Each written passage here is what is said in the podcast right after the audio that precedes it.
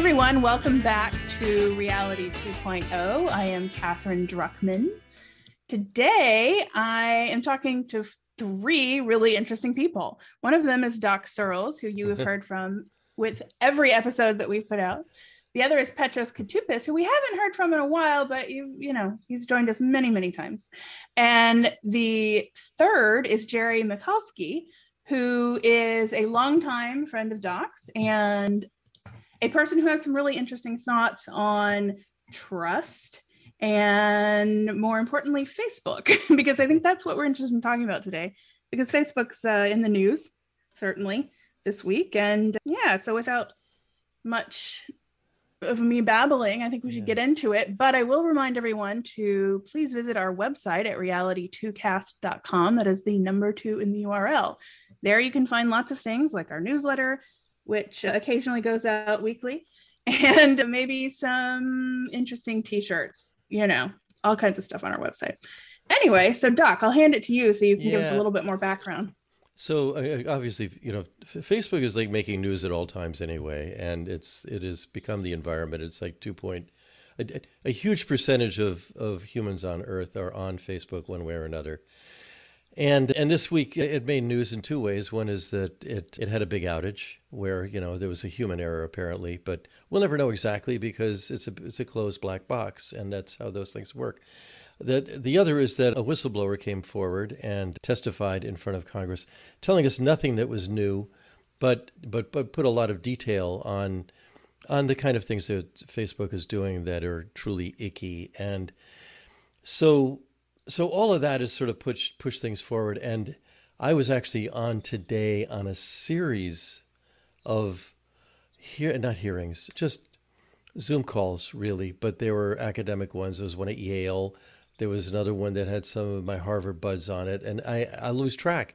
And they're all about how do we fix Facebook, and they're all about how do we fix Facebook with policy, because that's what academics like to do. We need policy here. And we have a lot of policy already on a lot of stuff, and policy isn't always the best thing, and it doesn't always work as well as you would like. And too often it protects yesterday from last Thursday and lives with us for another 50 years. We don't even know why it got there in the first place. You know, so, and, and we've talked before on the show about, you know, what's wrong with the GDPR. I think the GDPR, for example, is, is this very well intended law, which for most of us has just made using the web a lot less convenient because now we're facing all of these uh, hurdles to just to get onto a website and uh, to, to, sign somebody's consent notice that has no way there's no way we can follow up on it and see what you know audit it whatever. Anyway we're going to try and fix facebook. And and so jerry and i and this is part of our we actually have we have a little gathering of four four guys that we call omotic for old men of the internet club and I think Jerry's the youngest of us, actually, though. No, they're not. I'm not be, so sure, but I, you may not be. You may not yeah. be. One of the others might be. I can tell you this: you're all younger than me. So, or I could put it as I like to. I've been young longer than the rest of you. But I, I so anyway, I, I kind of like just go because I don't think anybody's heard it before. I, I really liked Jerry's idea of a fix. Lots of people have, okay, we're going to break up Facebook. And you know, Dave Winer, for example, says, "Well, Facebook is actually eight things that I can count. That's him counting." And you know, others just you know they want to break up the, its holdings. They want to get uh, cast uh, Oculus over in this direction and Instagram over in that direction.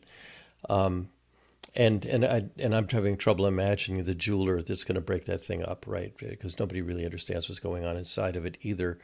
I'm not even sure if anybody inside does, including Zuck himself.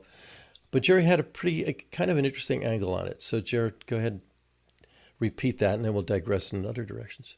Sounds good. And just just as background, not on me, but something you just said. Some time ago, I realized how big Facebook was, but today I just went and looked at the numbers, and the, the Google seems to think that Facebook has about 2.9 billion monthly active users. The country of India has 1.38 billion humans in it, who are growing quickly enough that they're soon going to surpass China, which has 1.4, and if you add 1.38 to 1.4, you get 2.78, which is a smaller number than 2.9, which means that Facebook is the largest country on earth if you added the two largest actual countries on earth. It's bigger, bigger than the largest two. It's, it's, and that role came over the course of a decade with no granting from anybody, with no nothing.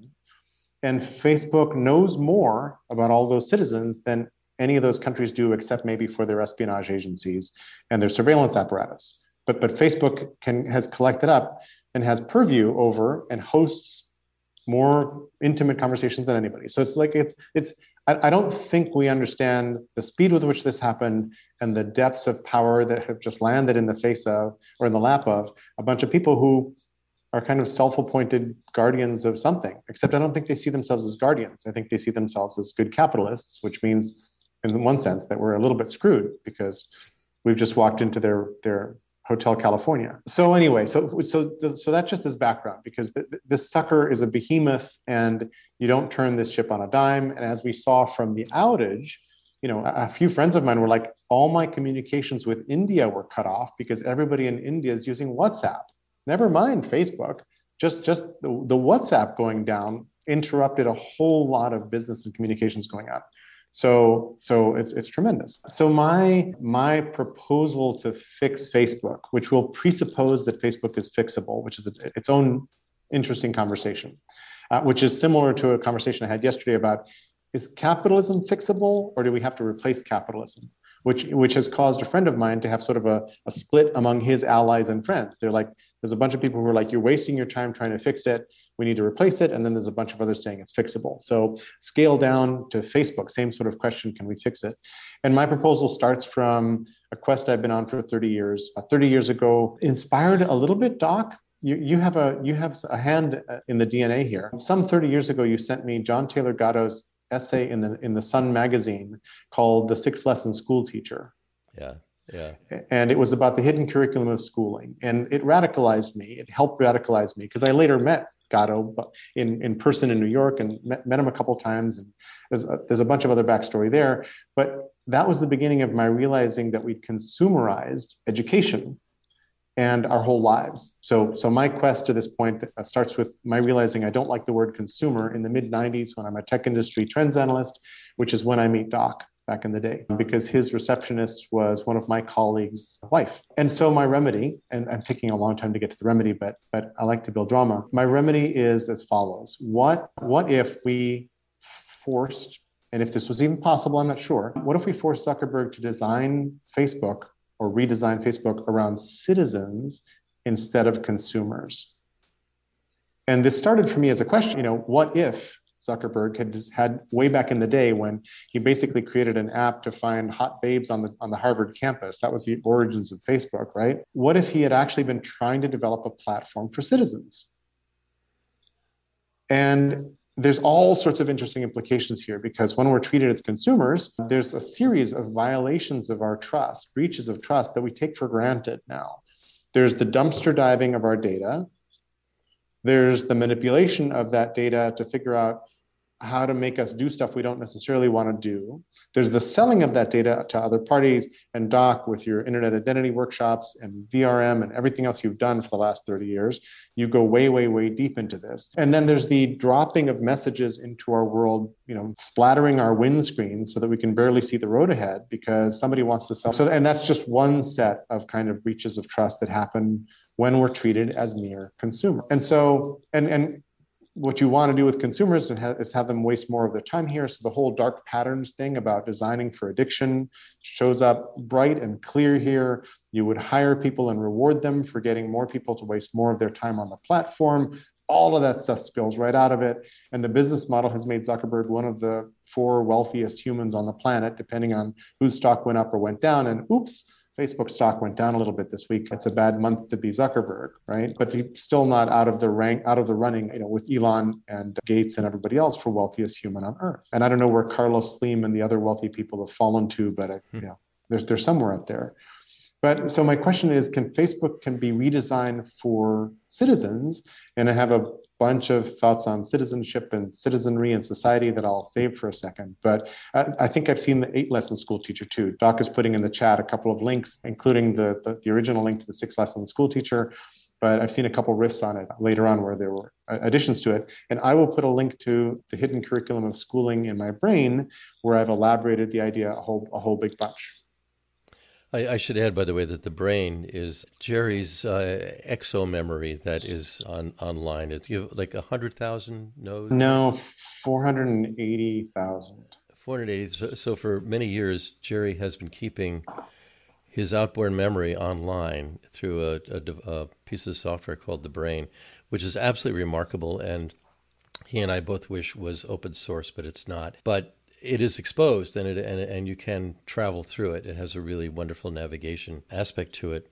Something that occurred to me as I'm looking at John Taylor Gatto, John Taylor, a little more about Gatto, is that he was the most, pretty sure about this, he was the most awarded teacher in New York State for a period of like 25 years. A job he stumbled into as a substitute teacher. He was actually writing copy for an ad agency or something. Though he grew up in Monongahela, Pennsylvania, in a, in a blue collar town, and, and was an incredibly good writer too. And um, after 25 years at this, and he got his last award, he quit. And and he actually wrote a piece that became the six lesson school teacher. That was his speech when he quit. And he said, Here's what I actually teach.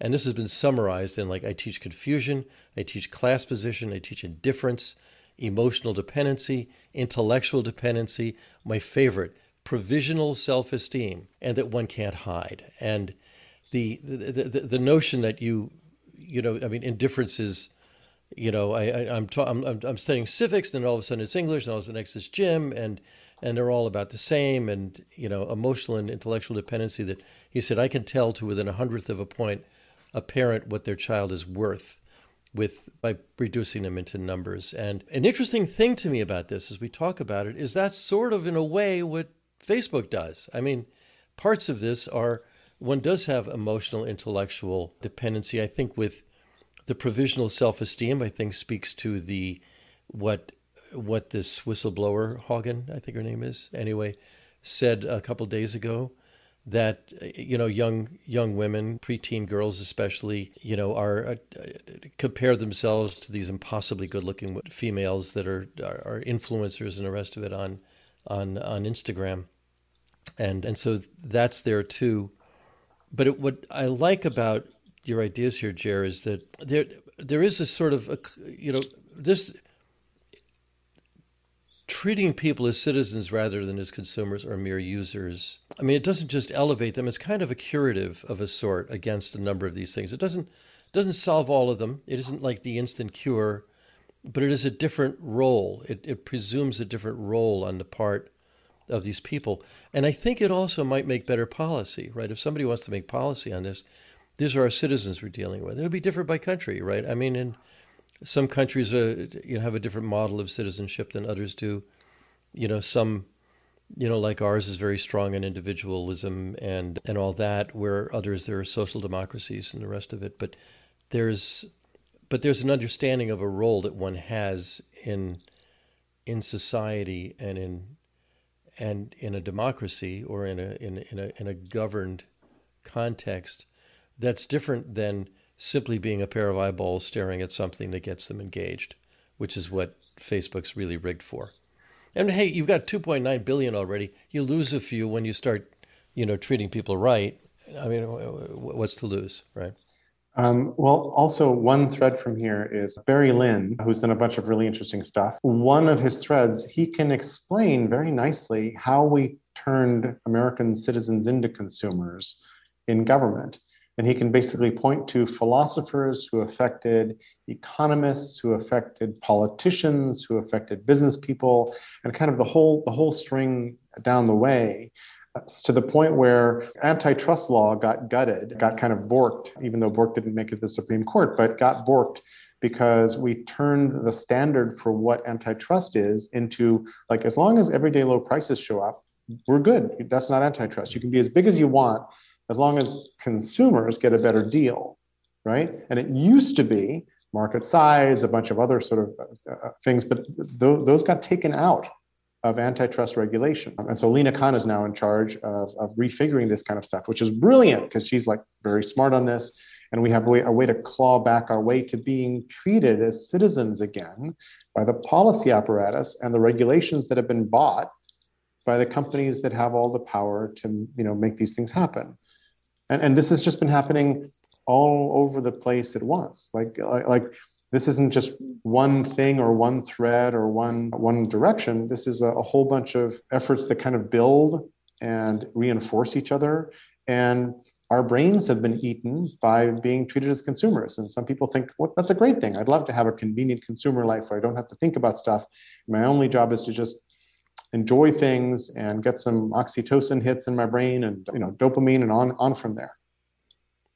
Do you think it's possible to in, incentivize or you know not, not actively incentivize do you think it's possible that a some, an entity like facebook would be incentivized to treat people differently without regulation forcing them to? Is there any scenario that where you see you know the where you see treating people slightly differently ultimately benefiting their bottom line they are beholden to their show, shareholders and, and whatnot. Do do you see any scenario where that's possible where it's possible for them to step back you know from from treating people as consumers?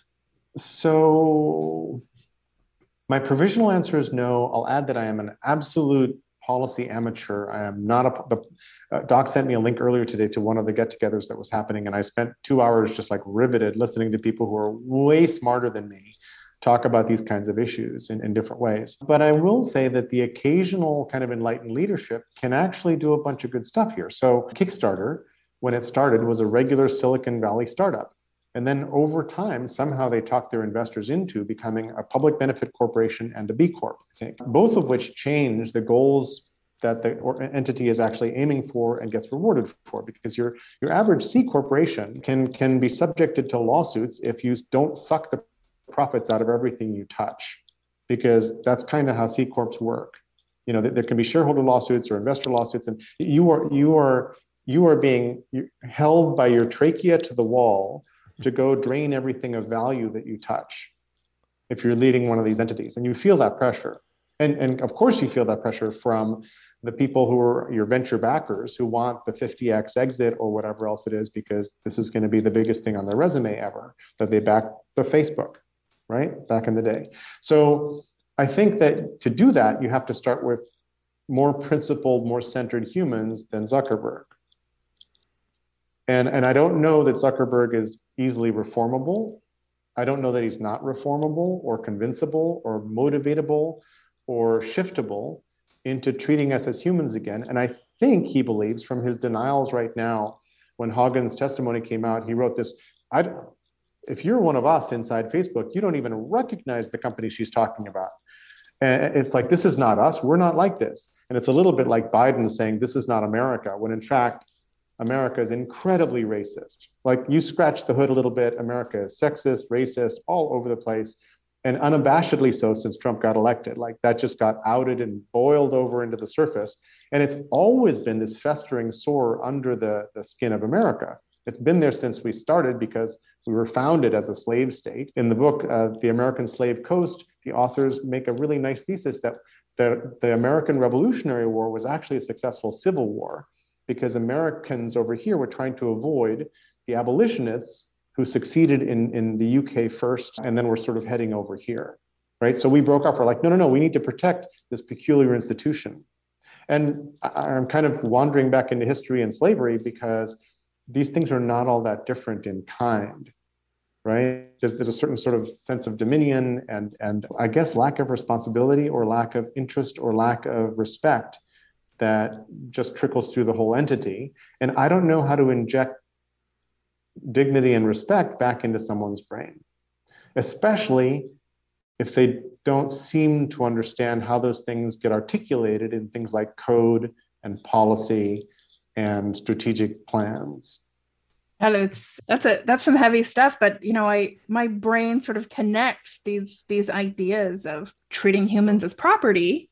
You uh, the human the users of Facebook are are commodities, and I you know I think if put in a position where you threaten this massive corpus of assets i would expect the people who who hold the purse strings to react similarly to threatening the peculiar institution that you mentioned. And and that's i had never made that connection before and i'm deeply disturbed right now and huh sorry for ruining everybody's day when you're listening.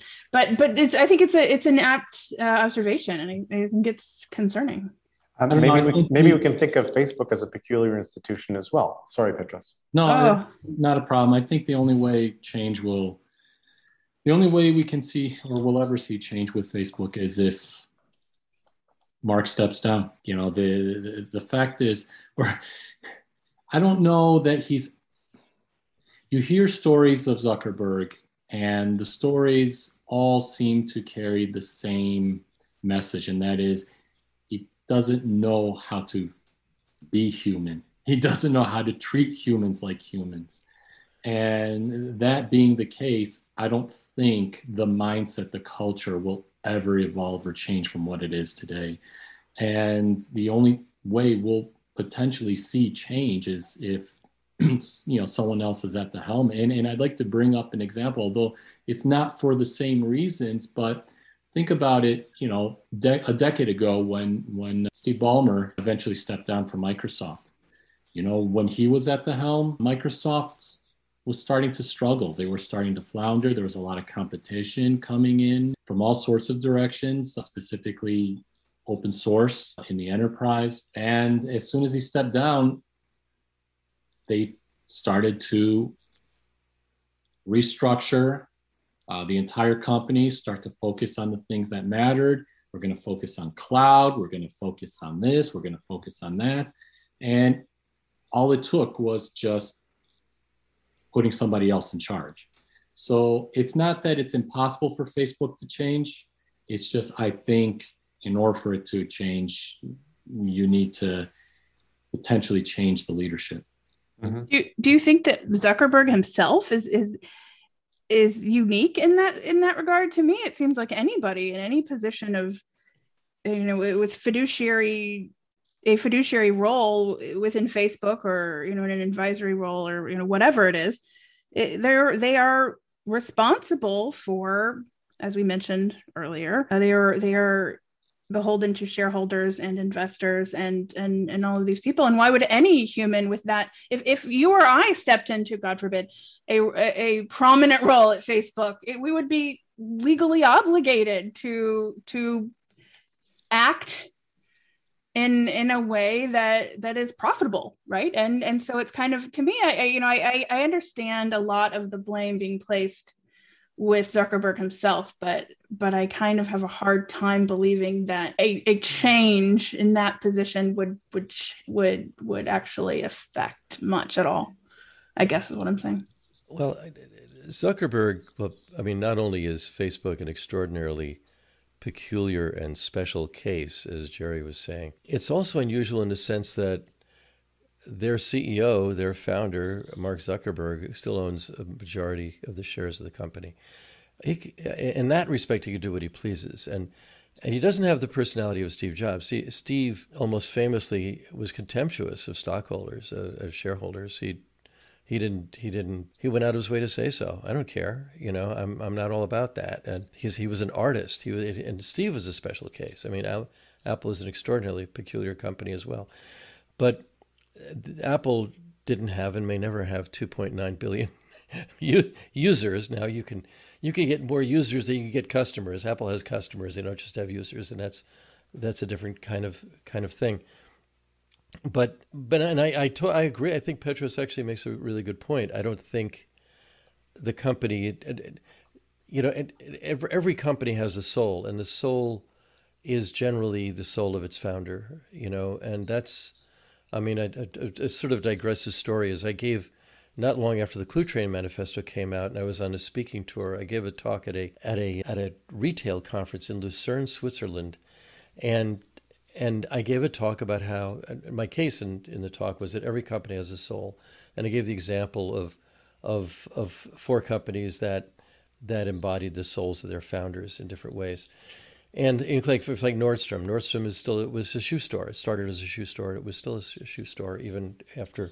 And the reason it kept big inventory while other stores did just in time inventory was because a shoe store needs big inventory. So they had the, the soul of a shoe store.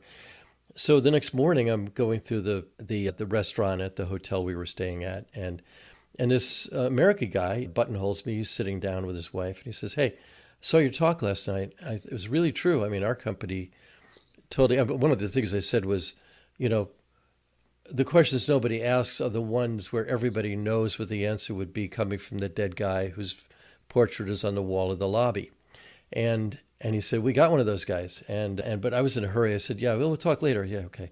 So he gave the first talk of the morning. His name was Lee Scott, and he was the CEO of Walmart, right? So that and and his and his old man was Sam Walton.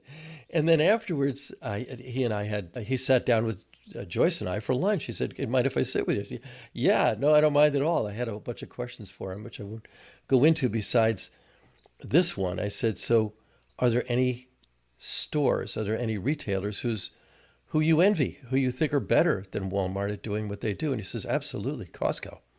Costco is great. Costco," he said, "they have talk about their soul. They're really great with their customers. We're not. Um, we're about the lowest prices." and not even the lowest. Everyday low prices is what Sam Walton said, right? And we have a giant five and ten cent store. That's what we do. He said, Costco has is brilliant what they do and how they do it. We can't compete with them. We knocked them off of Sam's Club. We can't put them in the same place because they'll kick us. And he had enormous respect for them, and that was a really interesting thing to me. And but the relevance here is that you know you cut off the head and the body dies in a way. I don't think. I mean, but I think that Facebook embodies Zuckerberg in, in profound ways. And an irony also of the of the the social network movie was that it was about he versus Eduardo, and Eduardo wanted to do advertising, and Zuckerberg didn't want to do advertising. And Facebook ended up doing advertising and making all of its money from advertising. But I want to go somewhere with that, which is that, and I have the same case about Google. I don't think they need to participate in the entire ad tech complex and and deal with in in in manipulating people the way that they do with algorithmic nudging of all kinds. They can make lots and lots of money, almost all the money they make right now, just by doing the kind of advertising that their customers buy. I have been told by a number of people inside of Facebook, and they've all promised me numbers, and none of them have brought me numbers, but their case was most of the money Facebook makes is actually from small business. It's not from the big brands. It's from it's from the tackle shop. It's from the nail salon. It's from, you know, it's it's from those guys. And and I'll I'll tell you a story about my own experience with this. And this is early on. It's like ten years ago. I was going up to Vermont to pick up my son at camp, and uh, on Facebook I saw an ad for a for fireworks that were on the route back from up there. So Facebook, I guess, knew I was going up there. Okay, maybe I said something about it, and and I did not click on the link, but I did later look it up, and I went to those fireworks. That seems relatively harmless to me. Okay, if you're on Facebook and you understand that you're baring your life there, they have an advertising model, and if and just the ordinary stuff. I'm going on a trip. I like guitars. I'm, I work in radio. That's another one for me. By the way, I've never seen anything for radio, but I've post all the time for radio, which is weird. Nothing. But then again, I probably have it blocked on, on Facebook. But I think, you know, that that kind of advertising where you're you're the town in in in New Hampshire that wants to get wants to go to Facebook and check off who I want people who are traveling, I want parents, I want I have five or six things that pertain, and I'm gonna I'm gonna pay for that, and I get advertising for that. It's classifieds, and it works really well, and it doesn't. It's different than this the pure surveillance capitalism model, which is we're going to follow you everywhere on the web and the rest of it. If they confine it to their own space where you have clear permission, it's a different thing. And so Jerry's looking at the sky. Nobody can see that because they're listening. But oh, good point. Yeah, well, I'm just thinking. There's. I mostly agree, except I think there's a bunch of lines that get crossed very easily. So right. I want to target people who think they have STDs and who, you know, name, name your whatever. I want to target the newly pregnant who haven't told their families yet. You know, the famous famous stories there. There's a bunch of boundaries where, yeah, I'm in this space and I know somebody's kind of watching from the window, I don't feel really good about it. And then I've got a couple stories from back in the early 90s of what turned me off the word consumer. And one of them is a guy who who came to pitch me his startup, and he was going to create a gaming website. And then blah blah blah. And, and at the end, I remember telling him, "Wow, it sounds like what." And, and this sounded new at the time, but you're going to all roll your eyes when I explain this. But it's like it sounds like you're going to build like a big shed, invite everybody in to come do stuff, and then put snipers up in the corner windows, and let them like take pot shots at the people who showed up. And he kind of stared at me like sort of dumbfounded, like that didn't make any sense to him. But that's sort of what he was building. He was building a big attractor to bring gamers over. He also had this idea that gamers would just show up because he was building a cool community for gamers, which doesn't really happen that way. But but I started realizing the power of the model and how it was going to kind of eat the world. I don't think I realized how, that it was going to eat the world, but I started realizing I didn't want to be in places like that, right? And so, so uh, early ads were there's a ship docking at quay number two that's going to have a you know a shipload of molasses and ingots and slaves. Come on down. That that's like some of the first class of some of the first ads, right? That's they sort of looked like that. They were just factual and then we get all fancy and we get Mad Men eventually, and we get like the Facebook engine. So, how does that? How do we? How do we respect people's boundaries and privacy somehow? If only, but somebody had like a customer commons initiative or something. Like that. this is the eternal one. question. We yeah. ask this question every week. Well, is, I mean, oh, good. Is this persistent? Pretty much. That's yeah, why we're yeah. here. I think this is why I'm boring on that topic already. But yeah. But also, if we head into distributed alternatives, I, I don't know how that's eh, going to end up working, but it would be great if we had sovereignty over our own info. And if the platform were just spaces we meet up in and talk about and didn't depend on the sale of our private information to, to stay alive, that would be really pretty cool. So here's a thought, and and which is, and this is, okay, let, us say we go in that direction, or that the world goes in that direction, Facebook goes in that direction, where everybody's in charge of their own um, data graph and and but Facebook can compete for that or compete in offering services with that that are fully respectful.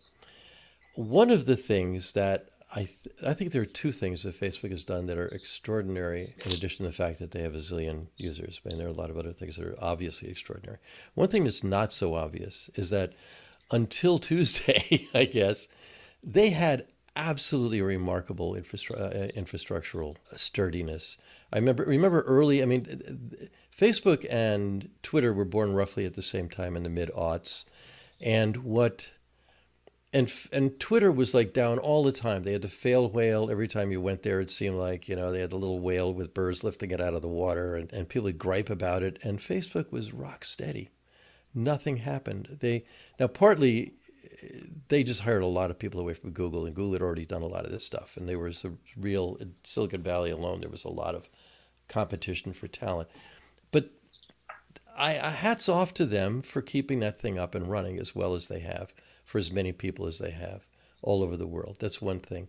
The other is it's really easy to do a lot of stuff there. You want to start a group, there's not an easier way on the world to do it. There just isn't. It's just it's just two minutes. You got a group and and you can invite your friends to it. They're they're all there already. You can invite. You can make things happen, and that's those things deserve respect. Now, whether or not that would play in the world where they're actually competing for respectful services based on your data graph for your purposes is another question.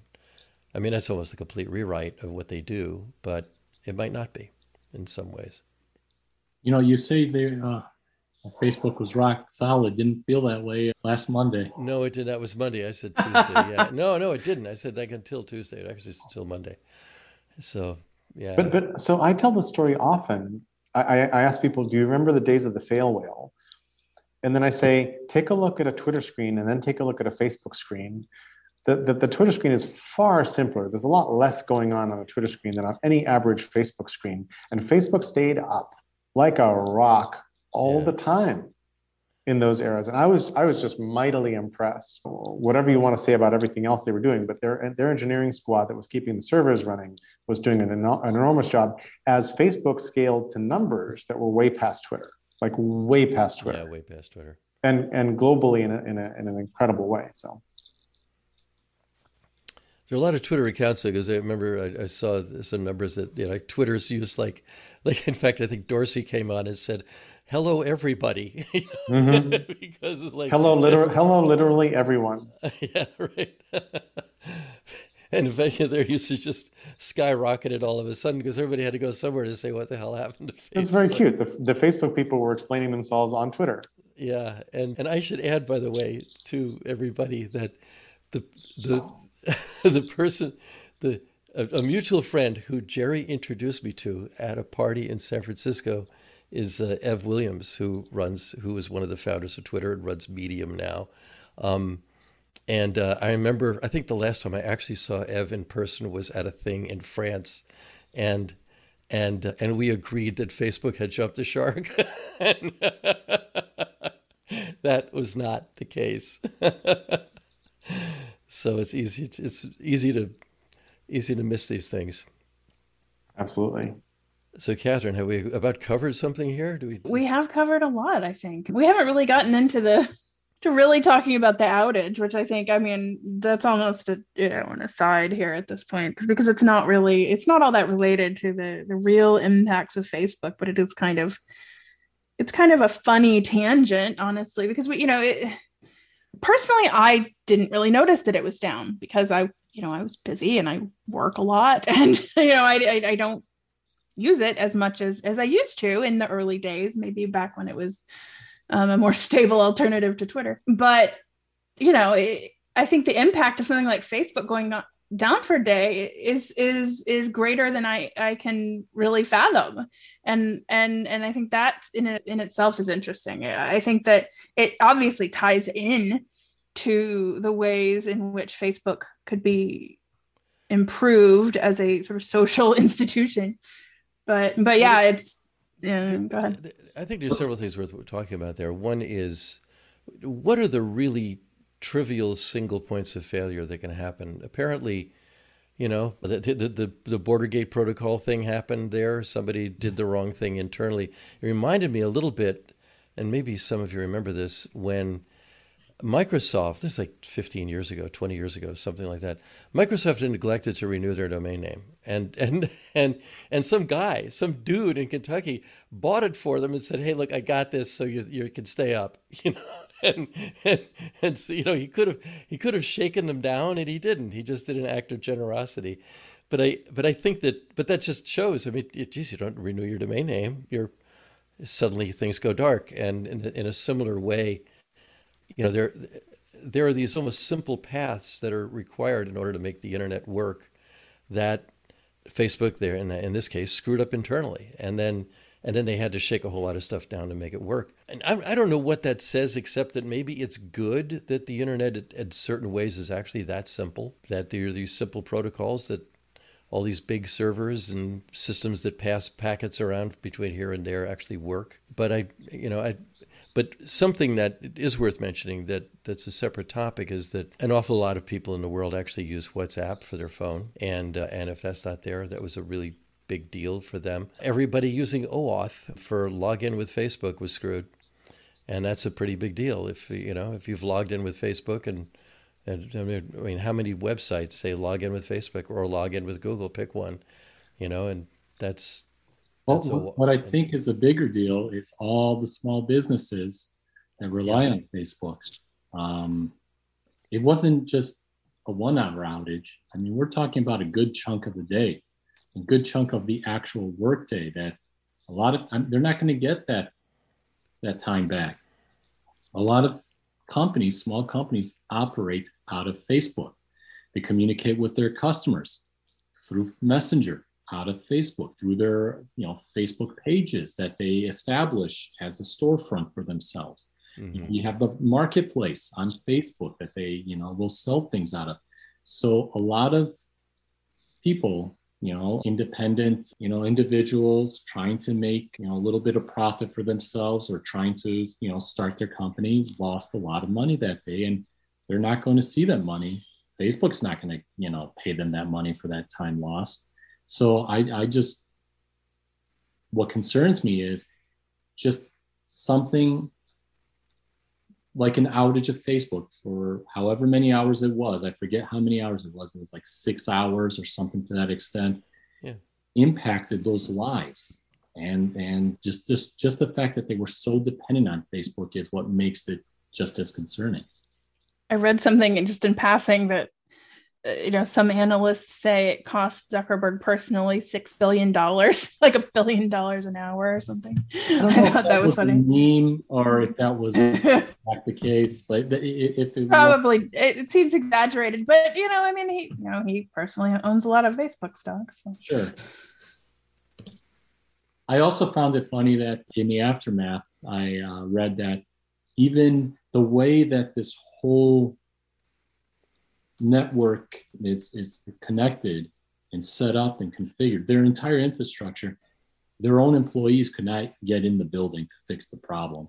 They could not Oh, wow. communicate with each other. They had to rely on email over Outlook and text messaging to be able to uh, address this problem. There were a series of cascading events, and I'm no technician here, but they, they basically locked themselves out of the building really Yeah. badly. Yes, that's that's what I had read in. So I don't know. I, I'm I'm not trying to uh, poke fun, but that's pretty funny. Did somebody throw a chair through a window or something to to, to get in it? No, no, I can't wait to see the dramatization. Like Yeah. somebody's going to buy the movie rights of this day and like do some kind of you know film, right? But I mean, part of what the part of what the outage showed us was how dependent we are on it, how ubiquitous it is, how it controls multiple platforms. You know, the whole the whole Instagram and WhatsApp cascades, all that kind of stuff. We're like, oh crap, wow, right. There- we're- there's a lot of us in here, and we're doing a lot of stuff here. So beyond that, it was human error, which will hopefully not be replicated because I'm sure they're going to double down on making, you know, They already fired the person. I'm kidding. Yeah. I don't know. yeah, yeah, and that person's, you know, they probably named that day next year after that person uh, inter- internally. that don't be that guy, whoever that was. Don't- Uh, move fast and break things. Yeah, yeah, yeah, yeah. That's that's like a hammer to one's own head. Oops. yeah, yeah. But so so I don't know what other morals to drive derive from the outage, but I am really interested in can we fix Facebook? Like like like I think that that's still that's going to be a hot issue possibly for the rest of our lifetimes if Facebook doesn't get supplanted by Friendster reborn and rebranded well, that's as an act of revenge. well. There's an interesting question there. Is like you know, I you know, Joyce likes to say trees do not grow to the sky. There and put more fancily by Geoffrey West. You know, all companies are closed systems and they all die. Sooner or later, they all die. And in Silicon Valley, companies, li- you know, you know, rise and fall more rapidly than they do elsewhere. Now, Facebook is such a special case because it is so huge and involved in so many lives all at once.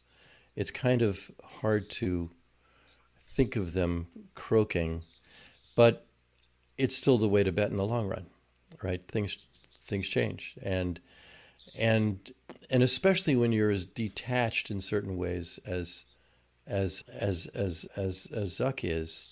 Now here here's a subject change, which is, and Jerry, maybe you and I talked about this, maybe not, but I think we did. The metaverse. Okay, so Zuckerberg is, you know, supposedly forty billion dollars is being invested by Facebook in the metaverse, and the metaverse is their uh, complete environment. You've got your, you know, an example of okay, here's how Facebook Marketplace is going to work in the metaverse. You're wearing your Oculus headset. You're looking around your room. uh, You're going to imagine different paint colors. You want to renovate. You want to move the take out this wall, put a kitchen in over here.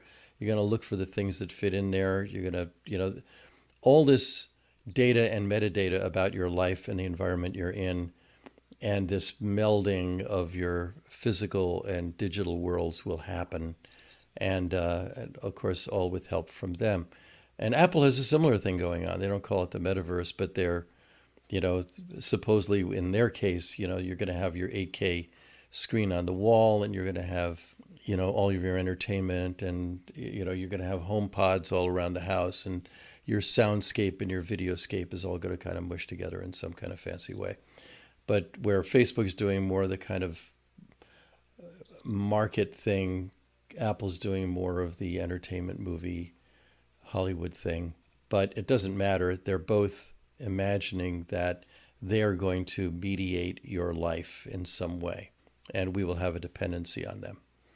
And so I don't like the thought of either one of them doing that. I'm not even sure I like the thought of them spending $40 billion on it. So I'm wondering if you guys have any thoughts about it. I'm happy to start that ball rolling. Uh, so many years ago, Xerox PARC was noted for exchanging money for time. So they bought everybody a megapixel display, a megabyte of memory, and a megabit of connectivity and wired all the desktops together. All, each of which was really expensive back in the 70s or early 80s, when, whenever this was happening.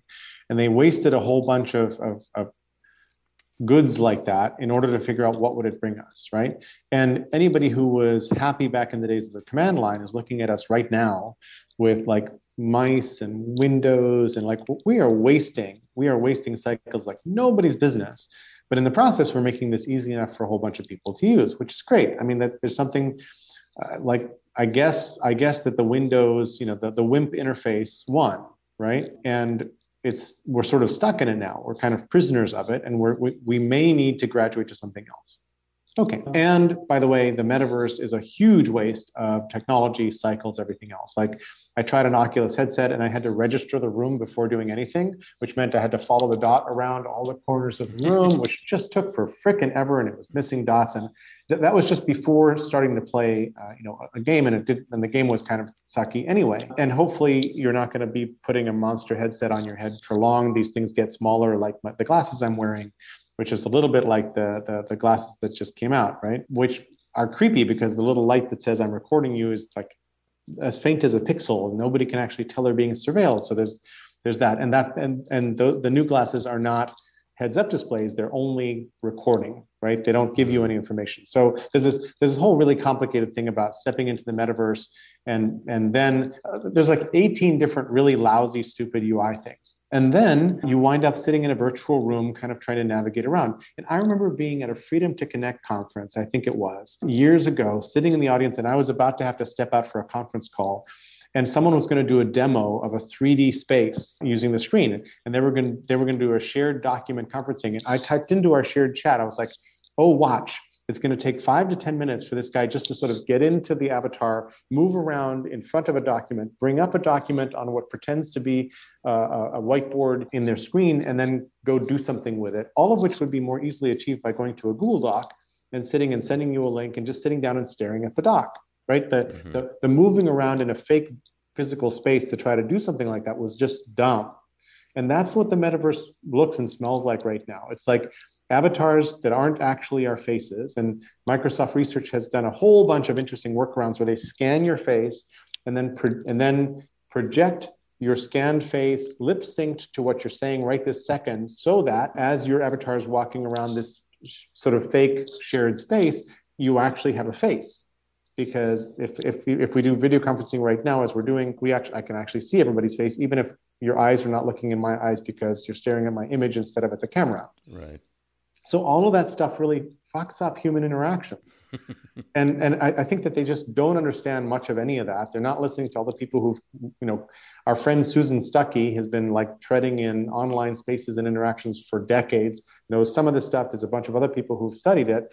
And I have this weird little piece of history personally because I've been feeding a mind map for 20, almost 24 years. And um, in a couple months, it'll be 24 years. And when I step into that little metaverse, which is just my little garden because the tool is not good for collaboration with other people, I'm in this really, really handy information space that I would love to stare at with you all. Instead, I'm stuck here in a rectangle with a chat by our side because we're in Zoom right now, right? So I can see a metaverse that's more informational, more meta than a metaverse that's trying to emulate our physical reality and, and make up for, for the 50 different gaps that some of which uh, I just described by adding equipment, adding cycle, wasting cycles, doing a whole bunch of other kind of stuff. So, so I kind of I kind of like a more abstract metaverse, which I'm actually trying to develop myself through my Open Global Mind passion project right now. And I'm totally not into the virtual reality, augmented reality metaverse, and however that might work. And then I'll put an I'll put a separate pin on this because augmented reality is interesting. I had a conversation years ago with a Google Glass engineer after Google had deprecated Google Glass. I went in to talk to him and I was like, hey, I do this brain thing, and it would be really cool to walk around the world where if my device knew where I am and what I'm looking at, it could just layer in all kinds of information. So, hey, here comes Doc walking down the sidewalk. I could see the latest chats. I could see your latest posts on Facebook feed, who knows what. And we very quickly determined that Google Glass was not going to have the resolution to do that, but that this was an interesting thing to do to layer things into the physical landscape as we moved around. But then it's got to be small enough, light enough, ubiquitous enough, have lots of battery life so that it's even worth trying. And we're pretty far from that at this point. And I guess there's people working on contact lenses that can project things in front of us but I don't actually wear contacts and I don't actually want to drop things on my eyes. So I don't know.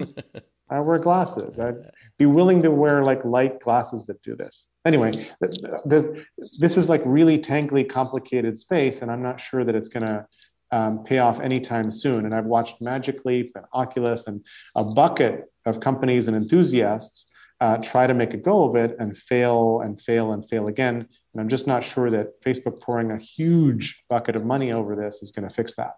Do you worry in this yes. universe where you, I oh, mean, oh, yes, of course. Sorry, sorry. Yes, yes, there was it's a longer question than just do you worry.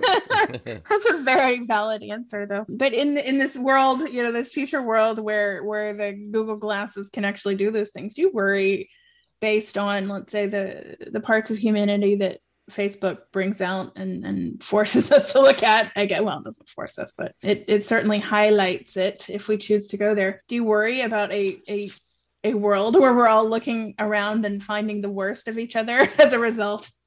Like you walk down the street and you identify, you know, who's a really horrible person. And and or or, or do you worry about people being misidentified as really terrible people? I don't know. I worry um, about that scenario. I think all those things are not just possible, but probable, and we're, we're already kind of living in that world.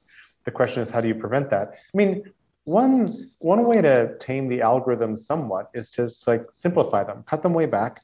And on Twitter, uh, now Twitter tries to drop things in your feed, which is their algorithm. But generally, I tune my Twitter feed because I turn off people I'm following who just have nonsense or start to go off the deep end or whatever. Then I treat like I get my earliest early warning system is Twitter. I, like the, an earthquake happens someplace, I hear about yeah. it first on Twitter. The Facebook outage, I hear about it first on Twitter. Luckily, because it wasn't a fail whale moment, but still. And so Twitter, sort of mostly, except they're trying to be more like Facebook, has this very simple thing of I'm just getting the stream from people I follow, and mm-hmm. that's my feed where where Instagram, especially TikTok, but a bunch of others are like, we're going to figure out how to feed you more like brain-made opiates by by like shoving stuff towards you and recommending and making sure you go for the shiny object, which is the algorithm culture we've we've sort of lost ourselves in. Right. But if you cut away the fancy algorithms and therefore probably get less user like login time, you cut away some of these problems, not all of them, but I think a whole big bunch of them. I think you cut away the oh my god i'm down this death spiral and i'm now a qanon member because i watched a couple videos about vaccines right? Like that that's happening. That's what like these these algorithms have become recruitment mechanisms for isis and qanon and the far right and who knows what. Yeah. I, worry, I worry about the machines rising up. Well i for one Terminator. welcome our new robot overlords okay? I just want to be clear about that and, and Petros, you actually work for a serious company, kind of in this area, right? I may not want to talk about it, but I, you're, you you don't have zero knowledge about this stuff. About which stuff? oh, I like that. I like that. Nothing to see here. Good answer. Good Keep moving, folks. Keep moving. I'm just glad you're not evil, Petros. Wink, wink he, he thinks he could if he could if he wants to be. Yeah, I well, I, I, Jerry, you in a far more elaborate way said pretty much what I think about it. I think, which oh, is cool, the, is that the you know the the the promise is icky and far exceeds whatever they're going to end up doing with it. Yeah, now, I'm like, a person who, when the first mobile phones came out and we started to get color screens on them, I was like, who needs a color screen? That's stupid. Mm-hmm. And then now I'm like, Jesus, really? Like, you know, touchscreen, big flat color surface, awesome. So I've missed a couple of these. I didn't Um, understand what the iPad was for when it first came out. Like, why would you want a giant iPhone that's not a phone?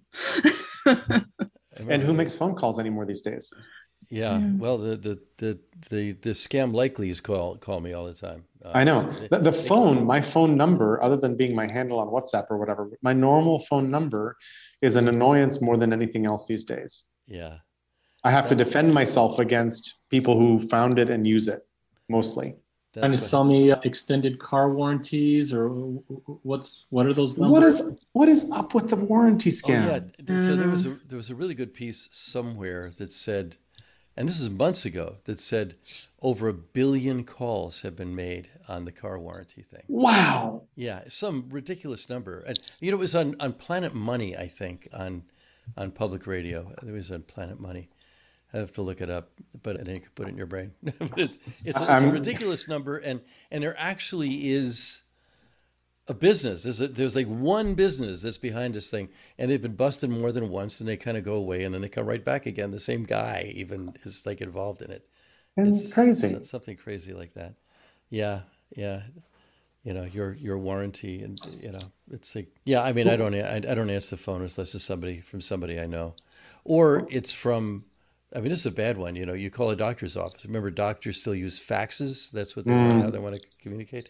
And I'll get, you know, I'm in Santa Barbara, and I'll see an unknown number from Santa Barbara, and I'll think, okay, it might be a doctor, right? You know, and some of the time it is. And one time in Apple Store, I mean, it was a number from the local Apple Store, and I didn't answer it, and they left a message because I thought it was a scam. Oh, it was called Scam Likely, and actually they left a message. Scam Likely left a message, and it was the Apple Store.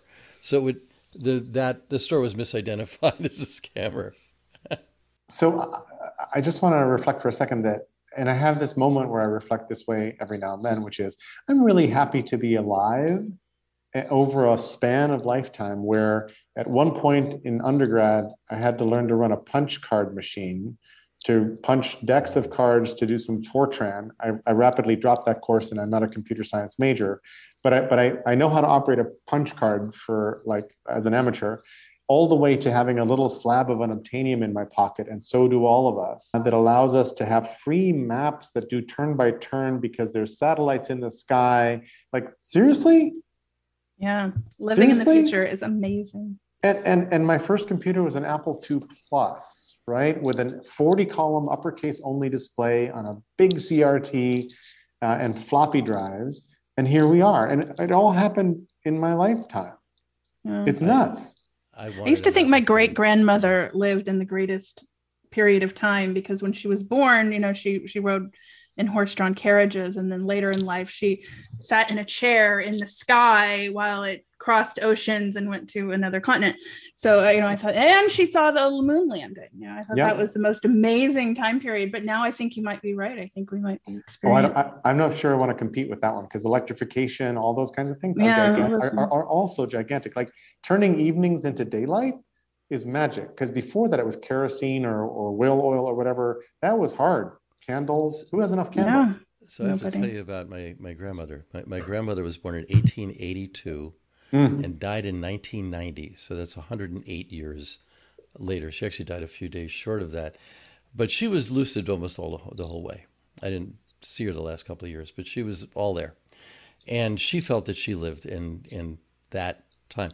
She, when she was born in the Bronx, and it, you know, lived in a tenement there. She, you know, there, there were there were horses. Her grandfather was, you know, her, was a carriage maker. Her father was the head of the Steel and Copper Plate Engravers Union in New York, right? And and was put out of business when all that became mechanized. But you know, she lived d- during a time when, you know, Victorian age when all the women wore white and and the guys wore black, and there was, you know, she saw women get the vote. She saw two two world wars, several more wars beyond that. So all these modern conveniences happened. She just felt that she lived in this that she was so fortunate to live in these in this enormous span. There there were no recordings when she was born. You know, there was no but there were newspapers, but the newspapers are very different than they are now. But it was just, you know, she felt she lived in in that time. I personally I feel like I I'm I, I feel very fortunate to live when we've lived too. I just know that we're coming up into a time that's going to be really, really interesting, and I'm going to miss most of it. But you know, we have we have, we, we only punch our ticket for you know, I know. At, the, at the most a century, and and it all takes longer. you Well, know. you might just miss us destroying ourselves. Well, So, I don't know.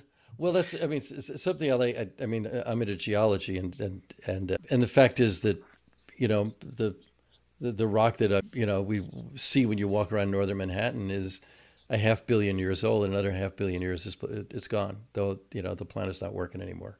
Photosynthesis is gone. The sun's too big. It's too hot. You know, and it's not going to eat the Earth for another six or seven billion years, but in a half billion years, it's going to heat up. You want global warming, we're going to get it. It's not going to come that fast, but you know, the sun's going to get bigger and blow up. This is going to happen. You know, and, You're giving me second thoughts about uploading my brain into the cloud. yeah. yeah, I have to, you know. Mm. Do any of you believe in Elon Musk going to Mars? Sure, why not?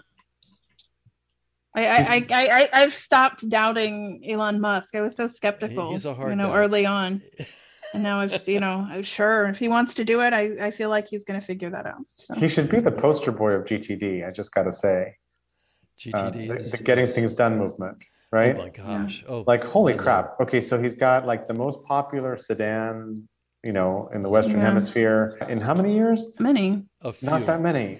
Yeah, He's and it- building a tunnel under San Antonio. Which is just weird. The, the, whole- the, the whole Maybe, boring, I think the whole boring machine thing makes me a little like scratch my head. I don't quite get that one. But but the but you know power walls and solar tiles and he is just on top of this thing and all of which are components for civilization on Mars. And I- I've I've written that you don't want. I don't want to be on the first thousand spaceships going out to settle any part of, of space because unless we figure out trust, you just don't fi to know that this ends badly. Yeah. And so, so if, if he's on one of the first vessels, vehicles that's going to Mars, going to have a very interesting time. And it's not going to be because something, you know, some there's a leak in the in the craft. So, I, th- I think it's going to be really rough. My my caution about Mars is that there's no death there, and there is you need death in order to have life. You have a lot of things had to die first How is there no death on Mars? because nothing's died there that we know of that's left anything that you you can burn or you know you could plant some things in it because it's got minerals, but and Oh, yeah, you have to you have to start from scratch. You have to start everything. you have you, you have to start really at zero. You have to start kind of where Earth started, you know, you know before we had oceans and the rest of it, and and there's no water, so there's no water that's convenient.